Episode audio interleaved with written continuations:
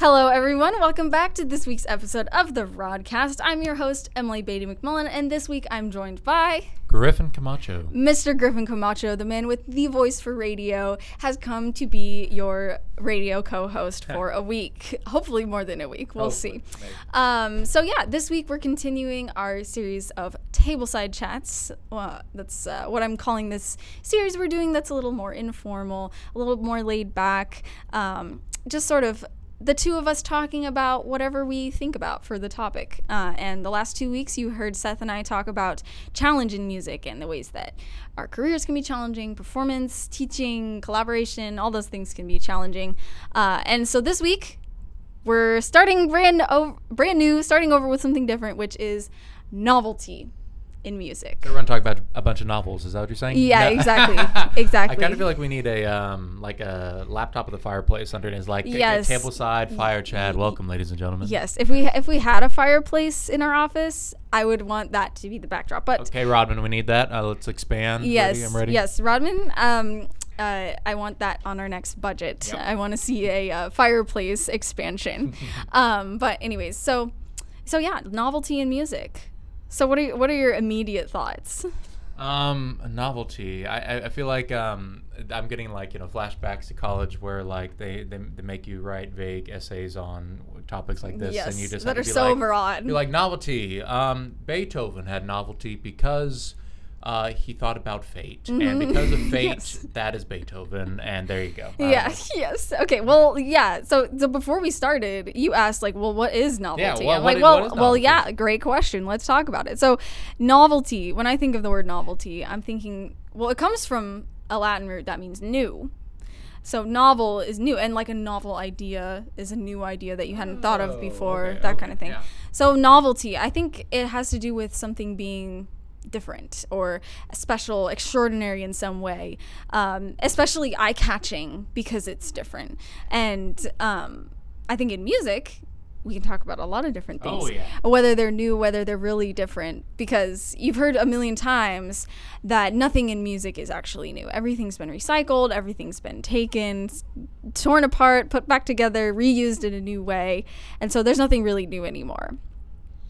I would say with that, Mm-hmm. I, when people always say that, and there definitely is, um, there are composers nowadays who made, like, say, beautiful musicals. I won't say the composer's name, but Mm-hmm. uh, most of the stuff is copied. But I would say not even copied in the fact that I think music is such an evolutionary thing Mm. that I think you can take bits and pieces from stuff because the fabric of music is just a part of human nature, and it's just Mm-hmm. like human evolution is that music evolves, and we have to take stuff from our past. Mm-hmm. And so, even if it's not brand spanking new, I think it still can be considered new, even if it takes 90% of stuff from something in the past. If you have 10% where you added something, I think that can be considered new. yeah I, I think that's a great i think that's a great thought obviously i agree with the idea that you can create something new in music otherwise i probably wouldn't have picked this No, topic, well, okay, right? true, true, yeah. um uh so so i guess i'm tipping my hand a bit or really just saying what i think which is yeah i think it's it's totally possible to reuse material that's all been done before and create something new i think of it as instead of like you're checking boxes and at a certain point all the musical boxes have been checked and you can't do anything new instead i kind of think of it more like a deck of cards where with a deck of cards yeah each card you've seen before. A lot you know? There's only 52 cards in a deck of cards. So we've seen them all a million times. But when it comes to different orders that you can shuffle that deck into there's like more possibilities than there are like stars in the universe. So there's there's so there's so many different ways you could shuffle a deck of cards like and I think the same is true with music. Even though elements of music we can repeat and we can reuse things like specific chords, chord progressions, maybe specific synth sounds or something like that. We can those specific elements, yeah, we can reuse them a lot and we've heard them before. But the combination and putting everything together in a new way, I think there's basically unlimited possibilities Yeah. for stuff like that with Well, music. and I would say so definitely with music. So if, if you go to like an art museum, you see it, you see art, and people. I, I used to think I was like, man, why do people always go back to the same art museum, see the same art over and over again? Is it because they just love it? That could be a possibility. But there are some times that you look at something like, oh, I never saw that. I never noticed that little thing. And I think the good, the fun thing about music is that um, people can see or hear something different from some symphony or song or whatever that they've heard a million times over. You know, I mean, uh, I, I can't remember what the exact detail was, but I was listening to Johnny Cash and the Highwayman the other day, a song I listened to a billion times, mm-hmm. and then all of a sudden I was like, oh, that sounded good. What was that? And it's just like it's just something brand new. And I think that's a powerful thing about music is that there are so many intricacies. Definitely in classical music, there's so many harmonies and different things attached to it that you may not hear it on the hundredth time. And the hundred and one, you're like, oh, I never heard that before. And the thing is, is that every single performance that someone performs the music, it's different every single time, unless you need to listen to the same exact recording 100 mm-hmm. times. But if you go to your 101th performance of, you know, Beethoven's concert or whatever, uh, one of his symphonies, uh, the viola could play something a little more out, and you're like, oh, I've never heard that before. Mm-hmm. And then all of a sudden it's new. So I think that's a cool part about music. Yeah. Well, and for a long time that was how everybody consumed music was every time you heard a piece of music it was going to be different because there was no such thing as a recording which is kind of cool we don't get that yeah honestly. we, we don't get to have that experience anymore unless you're someone that like literally avoids all recorded music and that's kind of hard that, that's like almost impossible but if you're someone that does that props to you I, I guess I don't know. You're kind of missing out, but also good for you. I don't know. Well, like I, I'll even say, um, I'll even say that I like uh, albums, live studio, like live mm-hmm. audience albums. Like yeah. I, I love basic stuff, but like I'll listen to a lot of um, albums where they recorded it. Okay, so Johnny Cash fan over here, Folsom mm-hmm. Prison. Yeah. Like I'll listen to Folsom Prison live more than I will Folsom Prison the original recording. Mm-hmm. And because there's so much life and depth in it, and every single time you may hear some random dude in the audience say something, mm-hmm. or I don't know, there's so many different Someone things. coughs or sneezes yeah. or drops their bag on the ground. We're going uh, John Cage over here. Yeah. Any anything, yeah, almost. The the audience becomes part of the performance. Yeah, really, yeah. That's definitely true. Yeah, I I love live albums for the same reason. I also like how a live album if you if you're used to listening to a recording of something, then listening to a live recording of it, it's almost really jarring because it sounds so different than mm-hmm. the studio version that you've listened to a bunch of times. But and, and but after you get over that shock of like, oh, this is so different, it allows you to really think about what the artist's creative process was and to think about what little tiny gestures or little tiny notes or flourishes were not even really like planned maybe you know? Like maybe maybe they got into the recording studio and they hadn't really planned that guitar solo and so they kind of just played what came in the moment and they really liked it and then they haven't played it identically ever since. Yeah. And so every live show they do it slightly different and that guitar solo sounds slightly different and you get to remind yourself what things are so spontaneous, even in this record that you've heard so many times that it seems like it's very formulaic. I mean, the, the best spontaneous song I can think of is the Beach Boys' Barbara Ann. Mm-hmm. You know, uh, that they just forgot they were recording, and they just went, they were just in the room, and they were like, ba ba ba ba Barbara Ann. They're like, ba ba ba ba ba. They're like, whoa, man, we're recording. It's so good. That sounded good, and yeah. became one of their number one hits of yeah. all time. Yeah. And they just off the cusp did that. And probably every performance after that, they added other extra stuff because mm-hmm. they never wrote it down, went to the studio. They just went exactly. off the cusp. So the first time they performed that, they're probably like, okay, what did we do? Uh, Bob, Bob, Bob, Bob They might have even know. listened to their own recording yeah. to remember what they had done. Yeah, because they're like, I've never heard this song like, before in my life. Yeah. yeah. and and so many so many artists have a creative process like that in the studio where maybe certain things you plan beforehand, other things come to you in the moment. There's always a mix of planned versus spontaneous things, and uh, I think some of that can get a little lost when we listen to a recording so many times because we're used to hearing a song a very specific, very, uh, very repetitive way because we've heard it so many times. But, and that removes us a little bit from the artist in the moment who is making a lot of it up. I think so. Um, so when I teach students, and my my teacher um, Dale Dieter would say this at the same time, um, I, he would agree with this. I think music is a very fluid thing, mm-hmm. and I think classical music sometimes can do a disservice by being so precise mm-hmm. exactly all the time. Yeah. And now now there if you're doing like opera or something and you have, you know, uh, you know, 100 musicians all trying to follow you, then yes, precise is good. But sometimes if you, you know, breathe in a different place, or maybe you add an extra half beat to a music and stuff, it's okay, it's fine. And I think a lot of um, conservatories uh, practices may be very much definitely piano. You know, there's Yes. a piano where they slap you. They're like, no, you didn't do it right. You have to be exactly right on it, on it. And I think musician singers a little bit more. I'll do what I want. But um, I think there are just some um, ideas for music where you have to be right on the entire time. But I think music's so fluid that when I tell um, one practice I do with my students is like, all right, you've done this a million times. Now do something different. Like add an extra half beat to this note. Go through the rest. Do whatever you want. And even if it says a precise marking, do something else. I mean, it's your song. It's your performance. So do something different. Yeah.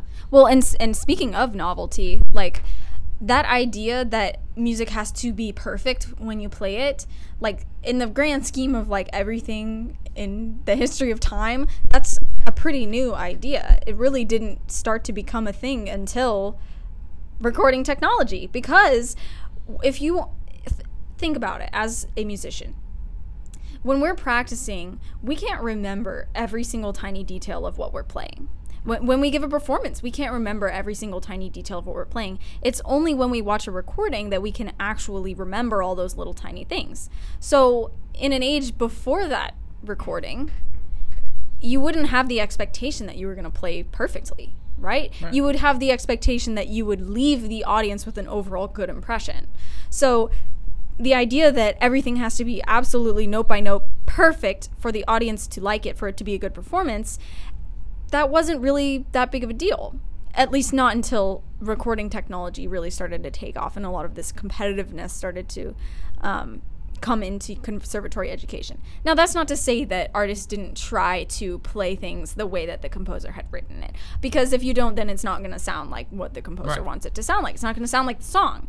Uh, but there was a lot more focus on the overall experience of the audience, not necessarily assuming that the audience is going to sit there listening for every little tiny mistake because they wouldn't have. They would have been so thrilled to go get to see a musical performance that they would have just enjoyed it.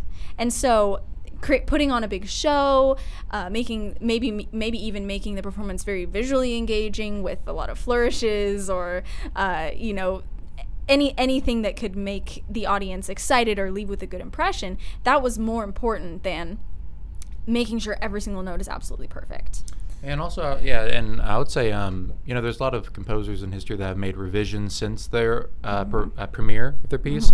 Um, I'm pretty sure it's this one, but um, I saw um, uh, Barber of Seville this year, and um, I, I didn't know this, but um, the original performance was like a disaster. It's funny. There's a lot of famous works in history that had disaster premieres. Yes. Um, I mean, it's, if you ever go look at like disaster premieres, there's certain uh, pieces that like um, some composer composer's rival was uh, paid for people to have seats, and they would hiss at every time the singer Yeah. came Oh, on. there's like, so much "Sss," You know, and there's like oh um oh I forgot. There's like a dance piece that's really famous, like bump bump bump bump bump bump. Uh, bump. Rite of Spring? Yeah, when that happened, it was so um, made people so like angry or emotional that they had a riot like Yes. in it and like fires and like all this stuff was happening and Mm-hmm. it could, you could imagine I guess like I don't know Harry Styles performing and all the girls being so emotional they, they had a riot you know but um, there are so many uh, revisions and also I have to think about this since obviously there's no recording technology how many people who love these pieces uh, saw it multiple times and actually knew differences. You know, like how many yeah. people saw,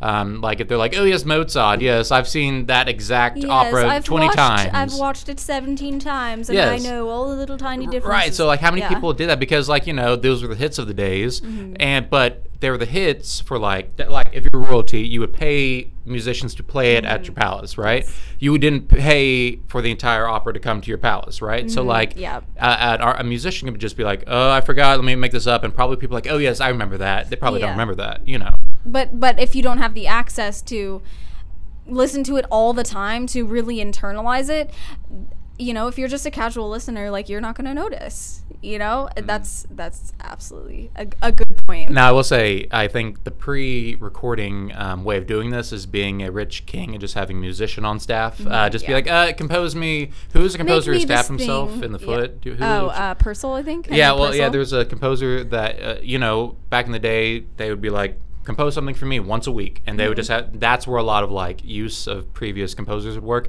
I think um, it was Bach or Brahms that like most like thousands of his pieces are the exact same thing with just little flourishes. That's Haydn, man. Haydn, He wrote yeah. so much music, and a lot of it is very, very formulaic. Now, part of that is part of that is because the expectation is such a huge amount of output of like number of pieces you're Yeah. gonna make. But part of it's also that that was like a very accepted practice of the time. Like you think about a lot of Mozart. A lot of Mozart's music, like even if you didn't recognize it, if you heard it, you'd know that Oh, it's yeah. Mozart because it he has a very distinctive style, and that style is him using a lot of the same stuff in all the music that he wrote. And uh, and and that was just a very accepted thing in the classical period. The idea of this novelty and creating something totally from scratch, brand new. It wasn't that big of a like priority, I would say, during the classical era of composition. And for most people they were composing for wasn't really to um I mean they, they enjoyed the music, I hope, but I think more of it was the uh, pristine of having a court musician that could just do this. Mm-hmm. Yes. Now y- y'all heard someone stab their foot. I want to clarify that. So Yes. uh, was a person. Uh, I think it's Henry Purcell. So he Yeah. uh, there's a composer, probably Purcell, Yes. who was uh, had a big walking stick and he banged to keep the beat Yeah. for his. well, and that that wasn't just him. That was a common practice. Yeah. Before before there were conductors that would stand up and use a baton to conduct. Um, the conductor of an ensemble was actually typically the composer and or also a performer in the piece. Uh, and so they would stand at the front uh, and tap their toe or tap something else. Over time, ensembles got big enough that people couldn't hear that. So instead, they would tap a stick against the ground, bang a stick against the ground so that everyone could hear and keep time. And this guy. stabbed himself He, in the foot. he banged his foot with his uh, conducting stick, essentially, and he actually died because Yeah, the like wound night. the wound became septic and he passed away Yeah. because of his foot injury. Yeah, that's uh quite unfortunate. So way to go. That is the reason why I went to conductors. Obviously, just that reason. They were Part like, it, yeah. maybe a little stick is better. you Yeah, know, maybe maybe a little stick that everyone can see. everyone can better. see. It was probably banging that also would kind of get in the way of the music. I feel. Yeah, you know? well, if you're playing something really lively, it wouldn't matter. probably at a party too. but yeah. yeah, you know. yeah. But yes, that is that is a very funny um, music history story of a tragic way someone died. Well, and you know, uh, it's interesting back to people's interpretation back then could be extreme for music. Mm-hmm. So um, I'm right now reading Master and Commander. Um, It's a great book series, and uh, there's a movie of it with Russell Crowe, and Mm-hmm. it's really fantastic. It's just like Bromance movie. It's great. But um, you know, uh, one big part of it is he plays the violin, and his doctor uh, plays the cello. And they, whenever time to go to port, they borrow someone's like sheet music, and they learn it, and they're just playing on the ship while they're sailing, and then into battle, and they go back. And it's like nor- people who could afford obviously instruments at the time could just get copies and learn it themselves. And it's kind of a really cool idea that these people learned it. Uh, maybe they heard it once, but they learned it and they couldn't listen again. Like imagine being on the middle of the ship and be like, "How fast does the song go? Oh, Spotify. Oh, what does the sound song yeah. sound like? Nothing." And they decide to like learn it. And it's and these aren't musicians. Like you know, in this case, just some Navy sailormen. Probably didn't sound the best, or maybe you did. Who knows? Um, but just had to like play along and uh, would be in contact with other musicians and create music that way. That's kind of a cool way to do that. Nowadays, we're just like, before we play it, let's listen to it. Yeah. And it's like, How what is that really the same kind of discovery as opening up something brand new and having to sight read it to hear what it sounds like? It is interesting, and that kind of brings me to a broader thought about like uh, music accessibility almost because it's not really the case as much anymore that you have to have a lot of formal training to become a musician. Uh, because we have recording technology, because we have recording technology and we can listen to things so much, most people can become sort of an armchair expert on music. Oh, yeah. Uh, you know, so many people that write music critiques like for magazines don't have any formal musical training at all. Uh, and but they can still have very um, i think sophisticated opinions about what music sounds like just because they are able to listen to it so much. Uh, and before the era of recording technology that would have been kind of impossible unless you were literally at an opera house every single night to listen to music. But the vast majority of the population would never be exposed to that much music. Um, but now there's so many people that have successful music careers or have successful uh, jobs in the music industry who have little to no formal training in music. Uh, and I think in some ways that's a really good thing because it means that people appreciate music a lot. Um, people can earn a living with music even without having to pay a lot of money to learn how to play an instrument really well. Um, I, I think that that can be a really good thing for society. But I think it can also be kind of a double edged sword because it means that um, for a lot of people, the line between a professional and an amateur musician is really blurry Yeah. because there are so many musicians that make a lot of money uh, with very little training.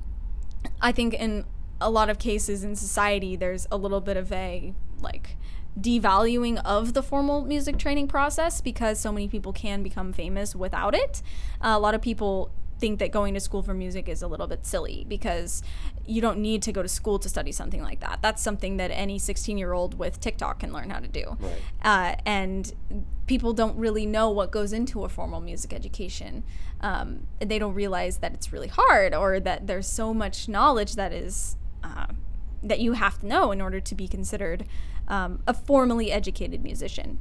So, And I always say this when I talk to people: having an education in music helps elongate the ability and time that you can perform music and you can live music. Definitely for singing, you know, um, I I think um, a lot of people can sing. I wouldn't say there's natural talent, but there's just some people that because of how they live their life, they don't have bad habits and they've been able to sing in a certain way. And God, luck, whatever it may be, they just sound good. But um, there are some wonderful singers in the pop music world that um, at 19, 20 could push it and belt it and stuff, and they made millions of dollars. Grammys, great, that's wonderful. But now, like at 30 and 40, they can't sing anymore. Or uh, there are many famous singers, uh, Adele, Justin Bieber, and stuff, who've had nodes and different stuff like that because they didn't have the proper training. Now, don't get me wrong, great entertainers. I love Adele. I even think Justin has grown into a wonderful musician. They're great, but they didn't have the training, and because of that, they may find it hard to grow up and keep singing.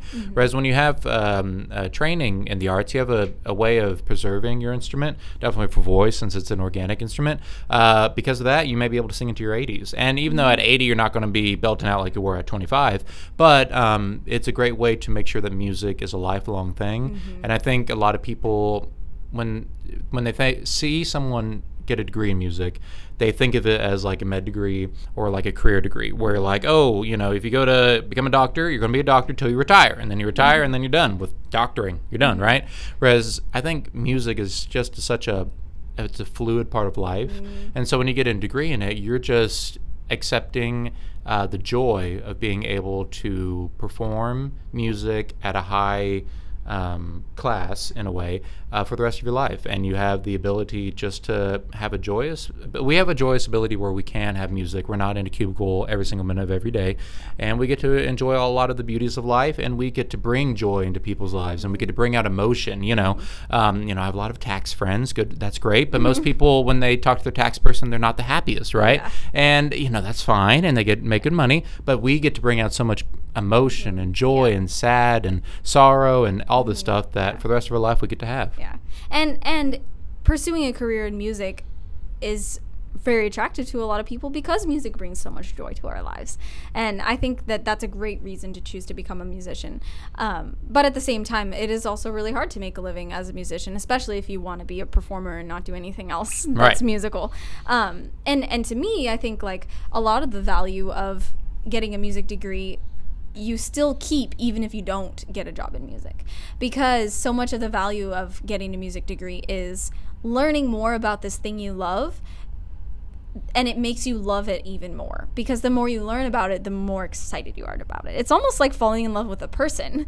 Uh, when you when you fall in love with a person you love them the way they are but everything you discover about them all the new ways that they grow and change and the more you learn about them it just makes you love them even more because you feel like you understand them better. You understand you know the time you've spent together is is exciting to you and you have so many good memories. Like so much of that is exactly the same when we're talking about studying music long term especially in an academic environment or a formal training environment the more i learn about music the more i love it and the more i find it rewarding and that's the case even if I can't earn a living as a musician.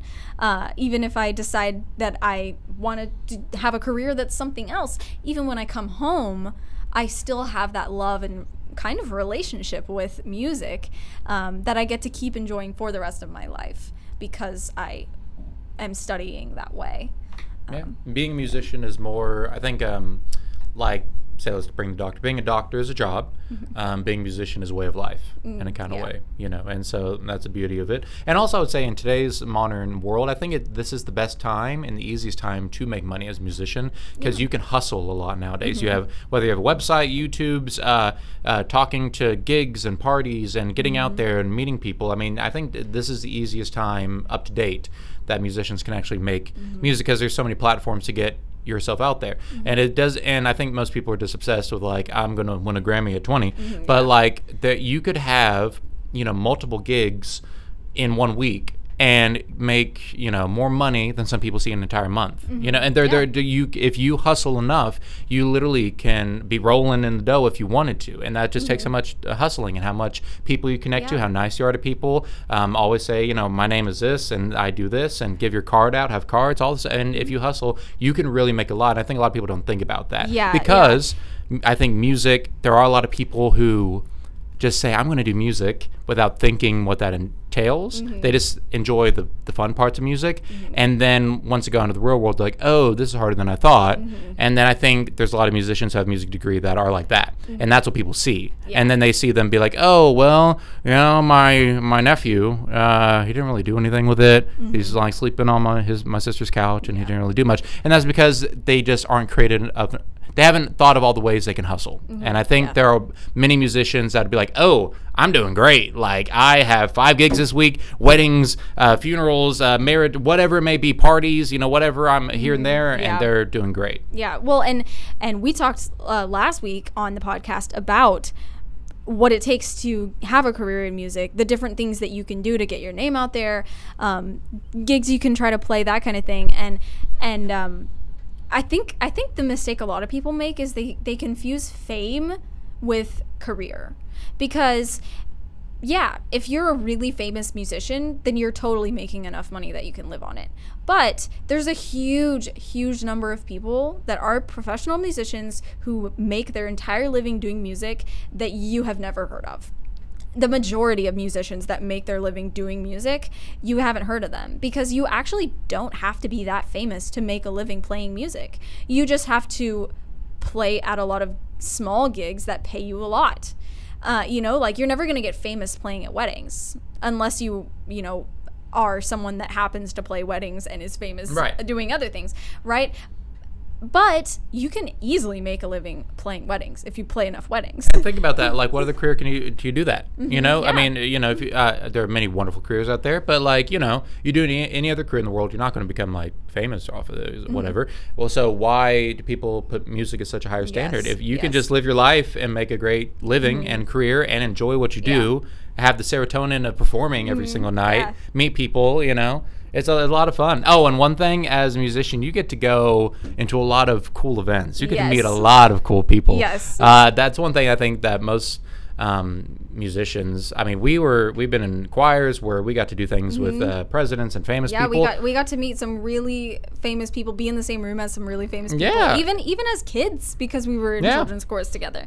and I would just say, um, and then like I when I grew up, I was just like that wasn't normal, was it? Yeah, like that was just cool. was- but like you think it's normal because you're a kid and you grow up and stuff. But I like we've both been able to do things in our before we're 25 that um that like most people be like, oh my gosh, you got to do that. I never would have thought that. You know, I had a student the other day that had read my bio on the website and I was like, you're too young to be able to do that. And I was like, no, I didn't think I was. I just I've been able to do Mm-hmm. I that. just did it. Yeah. Yeah. it's so much of that kind of stuff is right place, right time, and musicians are just often in the right place at the right time for that kind of Yeah. stuff. It just often happens, um, especially when you are really putting your name out there and, and people know you and people can, people think of you when they think of someone they want to hire uh, to play music. And everyone needs music at events. You know, no one wants a boring event. Mm-hmm. Yeah. So. Well, yeah, and that's kind of back to uh, what we were talking about with like musical sort of saturation of society because recordings are so available.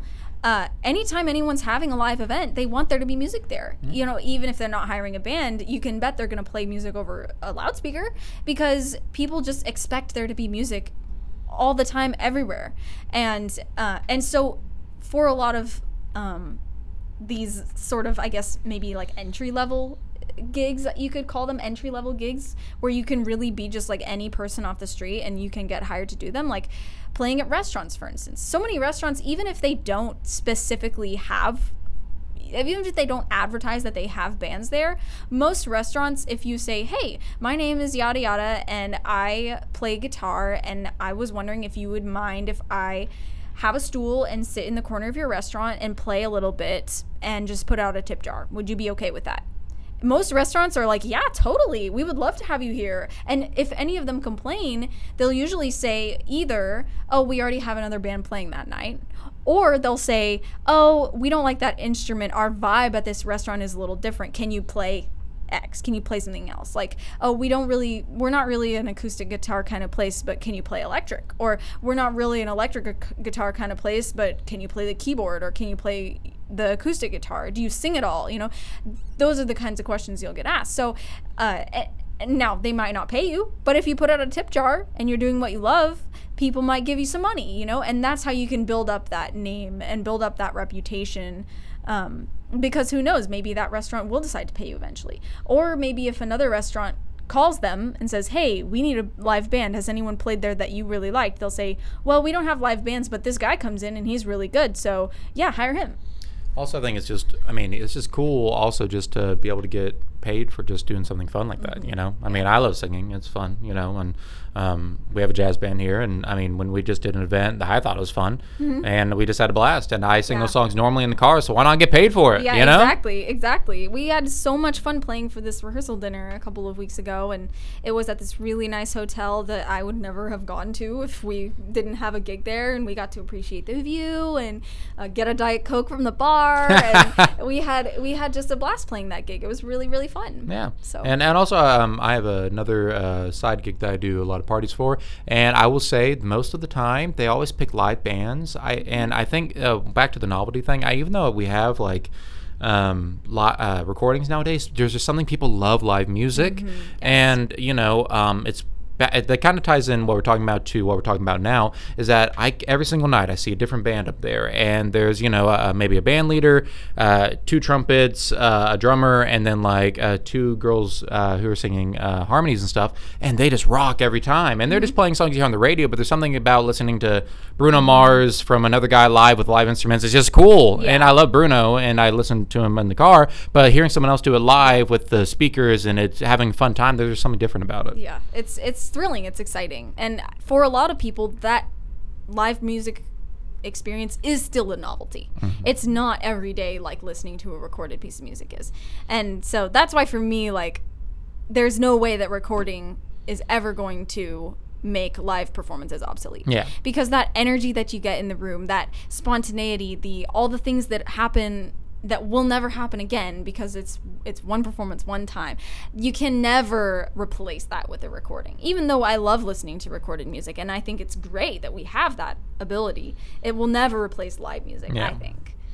So, so yeah, awesome. Well, thank you for coming along with us on our journey today, talking about novelty in music.